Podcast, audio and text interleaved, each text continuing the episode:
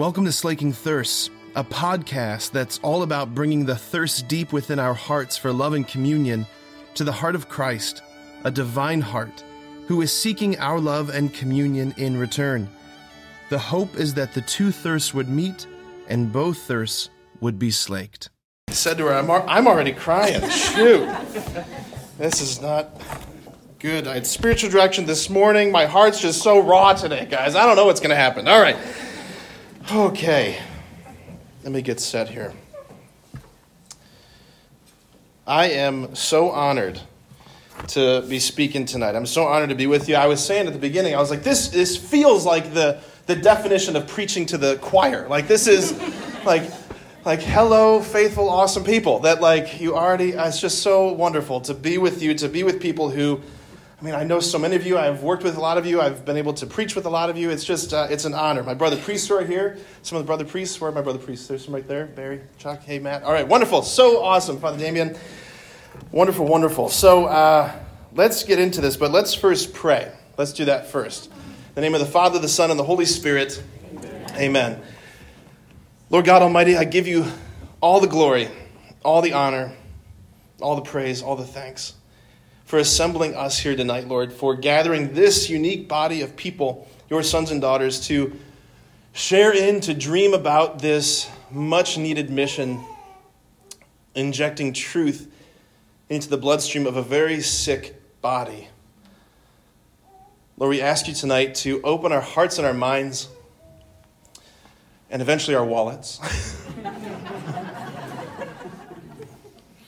Lord, because you cannot be outdone in generosity. We give this night to you, Jesus, through Mary's intercession as we pray together.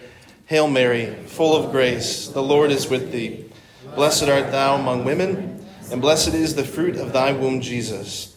Holy Mary, Mother of God, pray for us sinners, now and at the hour of our death. Amen. St. John Paul the Great, in the name of the Father, the Son, the Holy Spirit, amen. So I want to thank Jen she was my first theology of the body teacher back when I was in high school, that junior year, senior year. And of course, Father Damian Ference, of course, as well. He was so instrumental in uh, just beginning to share this vision with me. And it's been such a joy to study it over these past many years. So, the board and Jen, they asked me to speak tonight, and I quote, they wanted me to share on some of the cultural trends affecting our world today and how John Paul II's theology of the body is the antidote to all of that, and why sharing theology of the body is needed now more than ever. So, I prepared, I prepared some notes for the presentation this evening. I hope you're comfortable. We will be here a while. Okay, I can. All right. For those of you who've ever heard me preach, you're like, that, that probably, that's probably real. Okay. All right.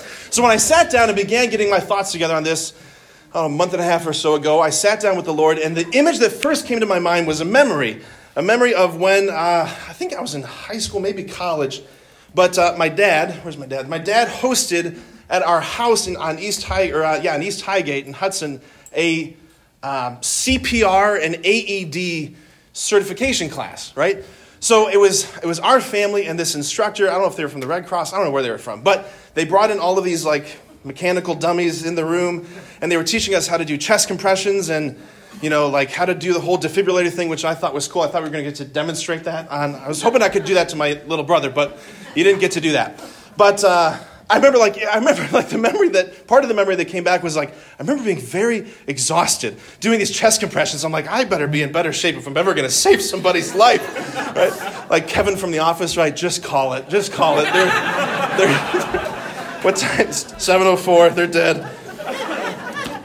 So now, thanks be to God, I've never had to actually use CPR. I've never had to resuscitate anybody or call, you know, you go call 911, you go get the AED. I've never had to do that. Thanks be to God, never had to do that. But, but honestly, I will say this: so much of priesthood, so much of priesthood, and my brother priest will attest to this. So much of priesthood has felt like being a medic in a moral and spiritual disaster zone.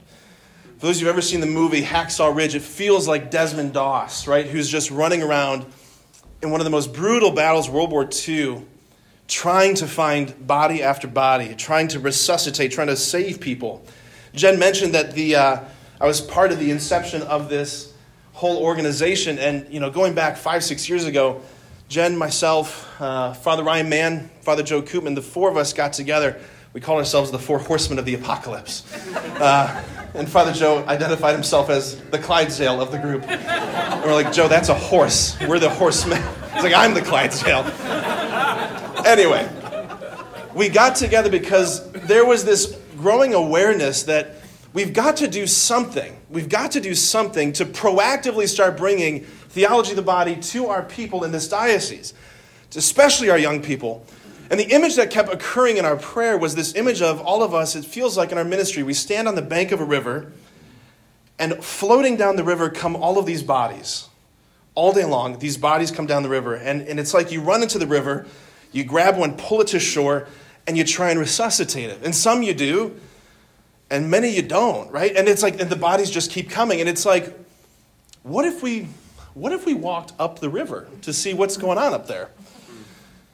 Because if we can stop the thing that's happening that's causing the bodies to float down the river, that would be a much better course of action. So when we talk about the cultural trends affecting our world today, we're talking about an all out assault against the human person against masculinity, against femininity, against marriage and family. It's what Mary revealed to the children of Fatima that Russia would spread her errors throughout the world. Not merely communism, but the errors built into, baked into communist Marxist theory, which is necessitated the abolition of marriage and family. They wanted to destroy marriage and family. There's an all out assault against all of these things, against the family, against the dignity of the person. And the net result of all of this all out war is so much pain and so many bodies just floating down the river, so to speak.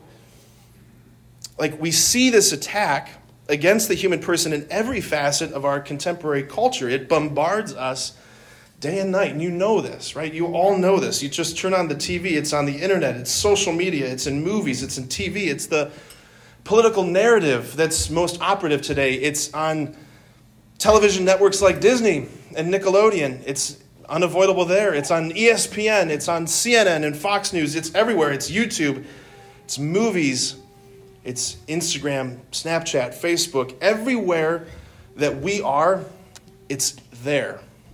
This all out assault. It's the last war.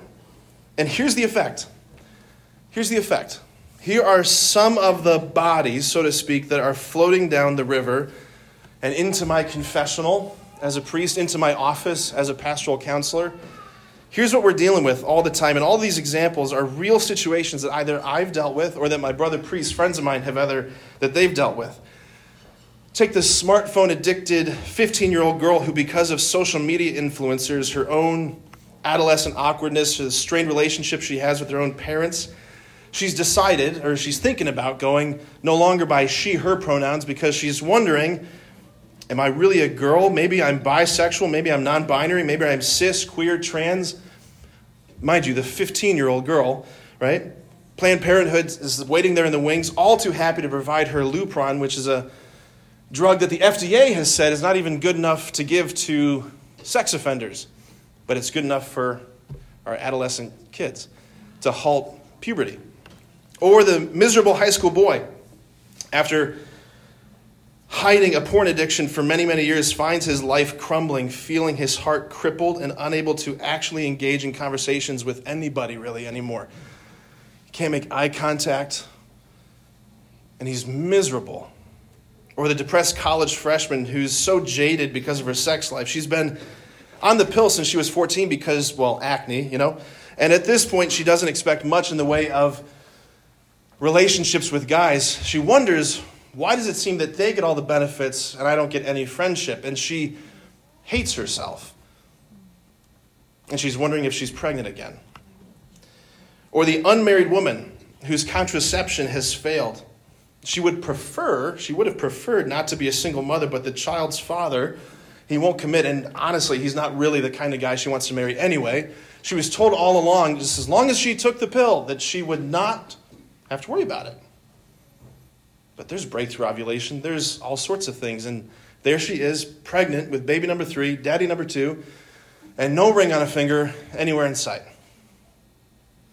Or take the cohabitating woman who spends years in a relationship with a boyfriend who won't commit.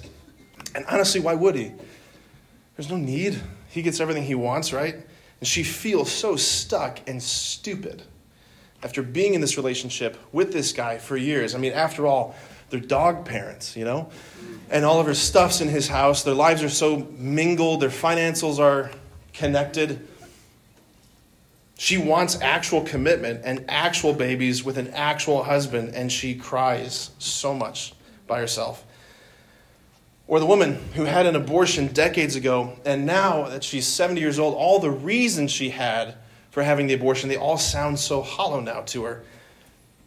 No one takes her or her regrets seriously, not her counselors, not her friends, not her boyfriends, who all along quickly became ex boyfriends. She's now looking at 70, never married, was never able to have kids because the abortion procedure perforated her uterus and she was left sterile and she hates herself.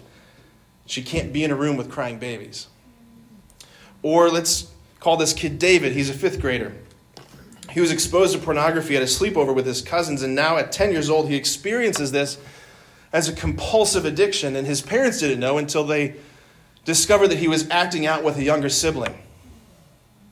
Trauma, compounding trauma over and over. Or take the heartbroken career woman, right, who bought into the lie that if she wanted to be successful or taken seriously as a woman, she should delay getting married and at the like at most she should delay having children. She has to prove herself, climb the corporate ladder. But now she's 45 and she's still single and she's premenopausal and she's so sad. She doesn't go to family functions anymore because she hates being around her siblings who are so happy with all their kids. Her friends tell her that she should have taken her company up on their offer to have her eggs frozen when she was still fertile, because, you know, corporations do that now. Or they'll be so happy to pay for your out of state abortion. Thanks, corporate, right? Or take the spouse who is now alone and reluctantly divorced after 35 years of marriage and wondering what the rest of his life, her life, is going to look like. Just as you're entering this season of should be getting ready to be grandparents together. But now you're alone in a loft downtown, miserable.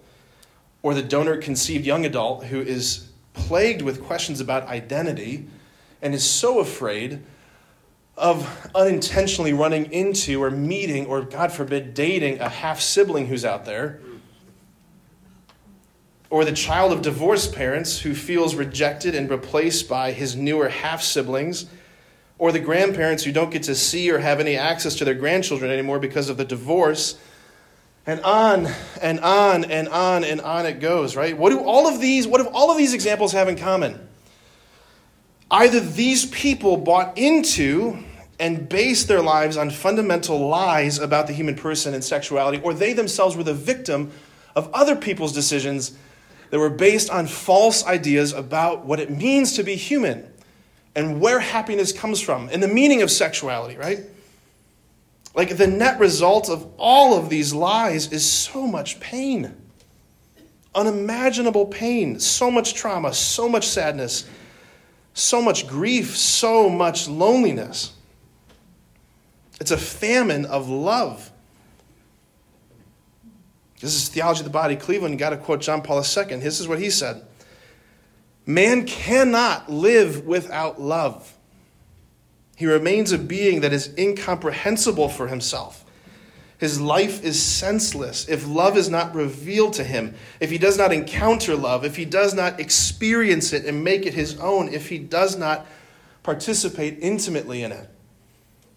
Teresa of Calcutta, she said this that the greatest disease in the West today is not tuberculosis or leprosy, it's being unwanted, unloved, and uncared for.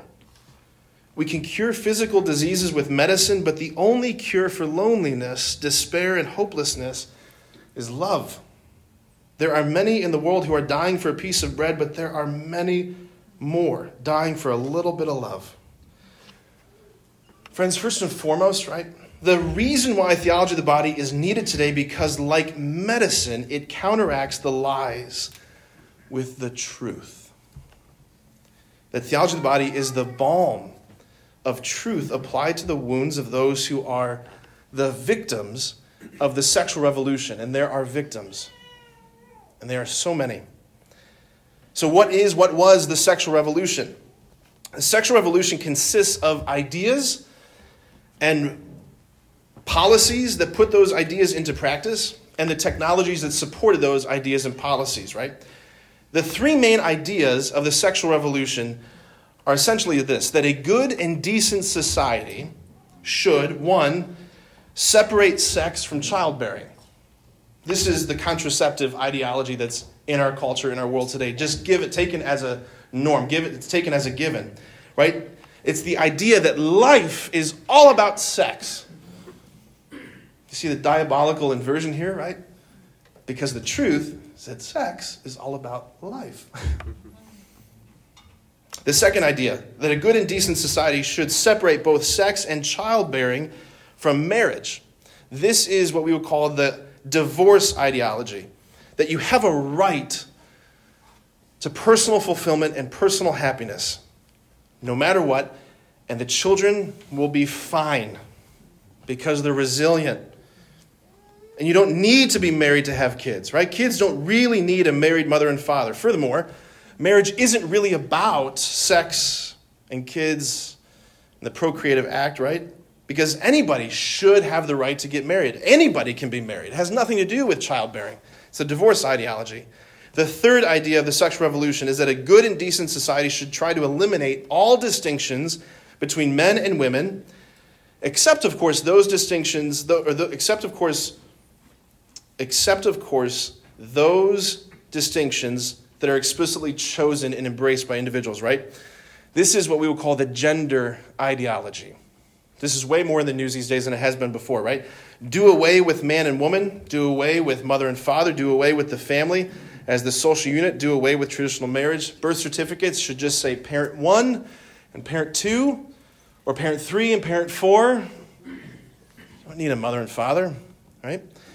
So, what does all this lead to? It leads to immense pain and immense suffering and death and loneliness and people living without love and without meaning, without the ability to answer the most pressing fundamental human question, which is who am I? Who the heck am I?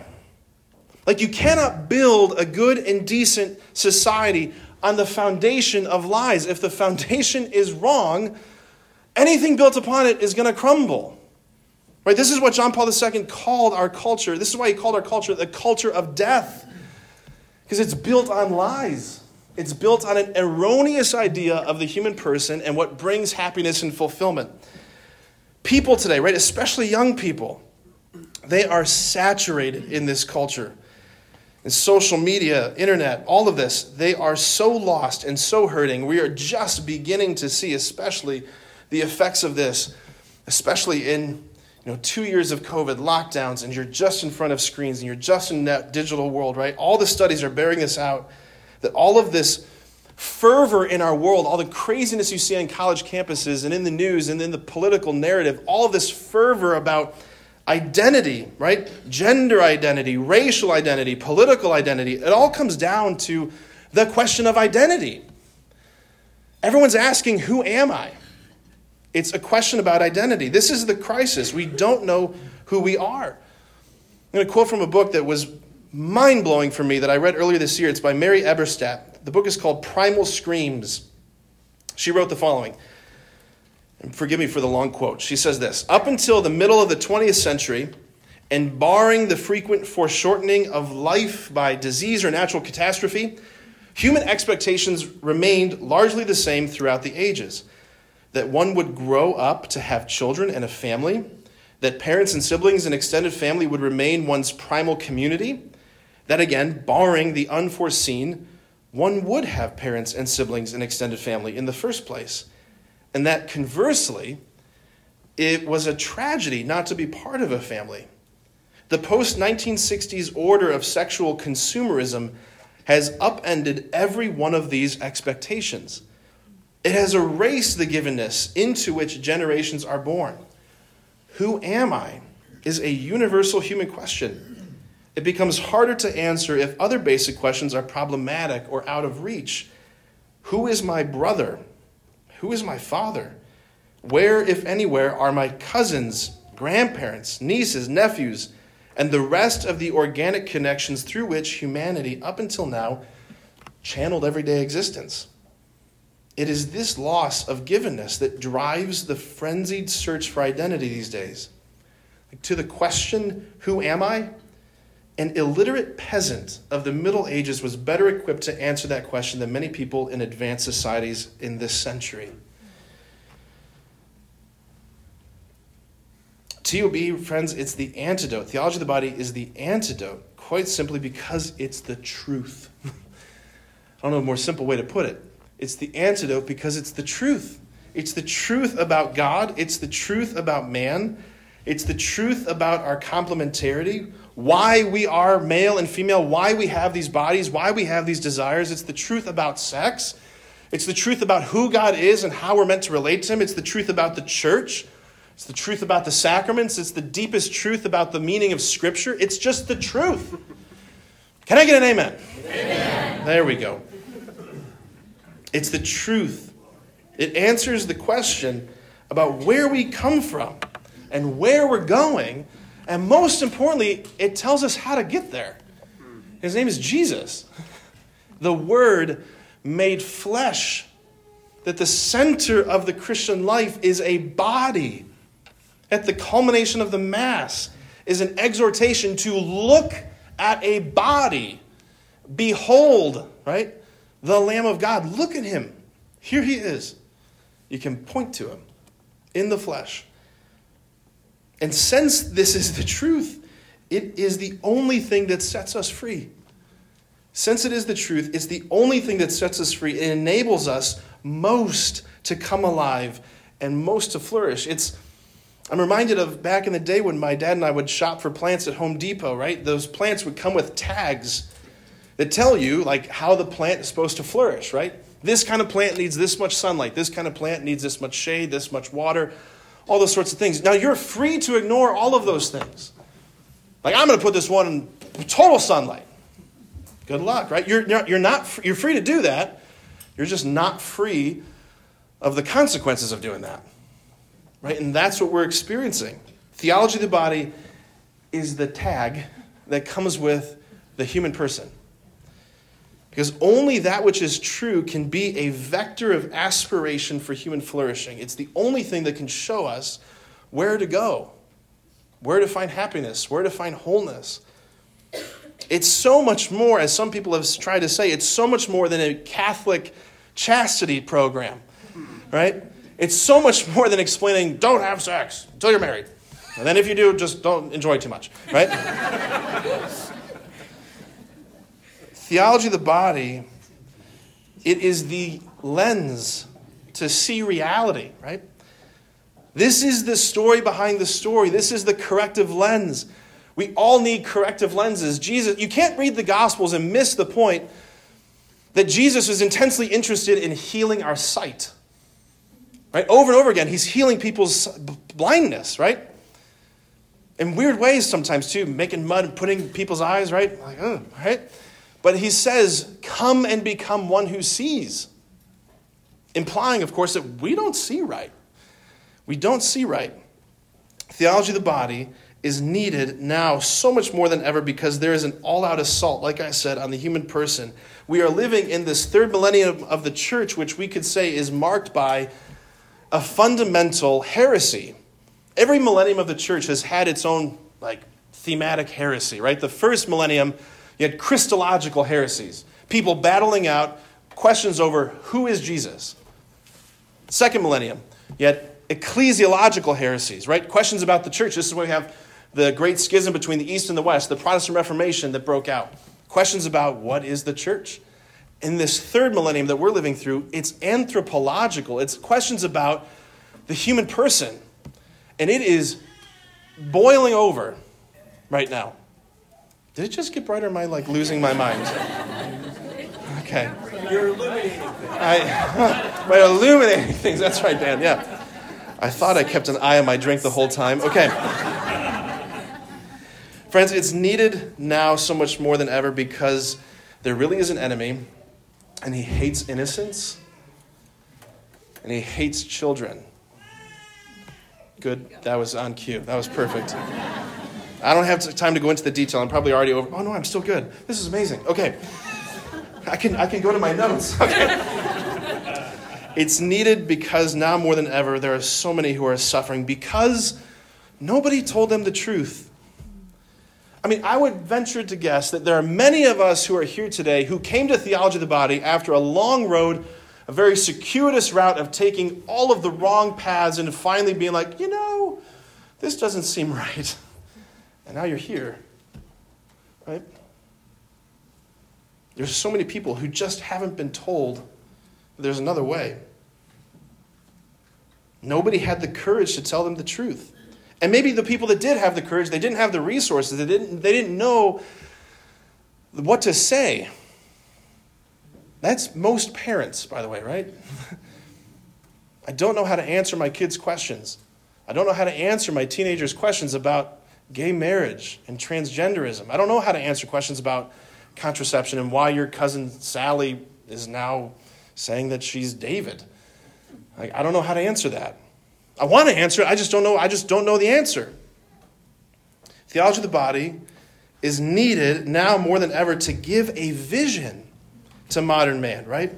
The modern human person, especially in America, the person is so we're so jaded, so cynical, and so just unconsciously materialistic. Like, even us who are Christians and Catholics, we carry a deep materialism in us. If I don't see it in front of me, it's not real. We're so weighed down in our world today by politics, and we're so wounded and so alienated by all of this. Like, I, I, I think I'm not the only one, but it's just exhausting these days. Like, it's just exhausting. Like, what's the next thing I have to think about? Oh, now boys and girls, oh, they're the same thing now? Okay. No, they're not the same thing? Now people can be animals now? Uh, that's not the new thing? Oh, gosh. Like, no, that was so last week. like, I can't keep up. Here's one of the biggest things that theology of the body gives language to the deepest desires and aspirations of the human heart. Jen talked about that priest who just was lost and, and losing his way. And, and theology of the body helped him rediscover what it meant to be a priest. Like, what am I doing in this vocation? I don't know how I could be a priest today without theology of the body. It's like, there's, there's no real great. I'll put it this way it used to be the case that the priest was the smartest guy in his parish, the most educated. And it used to be the case that the priest would get the new Cadillac every single year. And it used to be the case that the priest was the most well respected. And it used to be the case that the priest would walk into the room and, oh, Father, it's so wonderful to have Father here, please, Father, all these. Like, I came of age in a church that had the cloud of the sex abuse crisis over us. Like, the only reason why any guy is a priest today is because Jesus, that they met Jesus.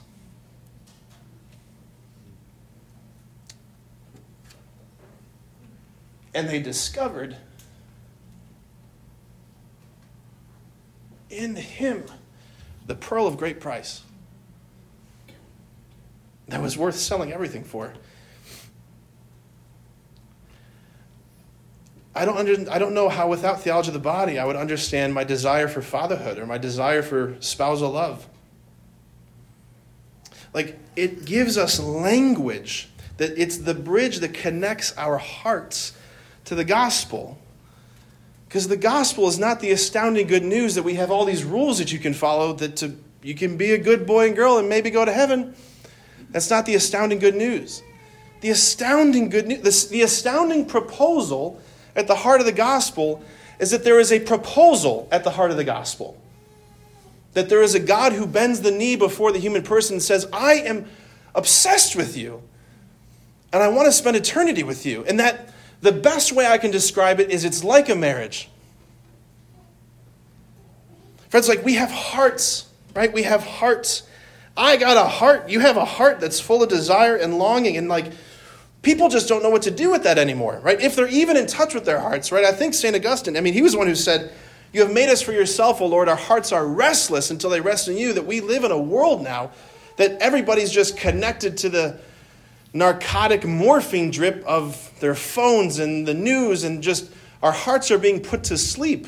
We're losing our humanity, but we have hearts still that are leading us in all sorts of places. Most of those places are destructive, especially in the area of sexuality. So it's like, what are we supposed to do with those hearts? What are we supposed to do with those desires? Are we supposed to repress them? Like, is that what it means to be a good Christian? You just repress all your desire. Or are we supposed to indulge them? Like, just gorge yourself in the feast of the culture. And a lot of people are trying, right? But it's like, what if there's another way? What if there's another way? What if there's another way to be human? What if modern men and women discovered theology of the body and learned that through Jesus Christ there's another way? Friends, I'm going to I'm going to land this plane. I'm going to land this plane. Perfect. A few minutes. Here we go. But I'm going to end with the words of Jesus. That seems fitting, right? That's what John Paul II did. He started with the words of Jesus and he ended with the words of Jesus. That's, that's what I'm going to do. So when Jesus started his ministry, he went to the synagogue in Nazareth and says he unrolls the scroll. It's from the prophet Isaiah, and he read from the scroll. It's a summary. It's like him saying, This is my mission statement. This is what I've come here to do. This is what I've come here to accomplish. And I want to read this.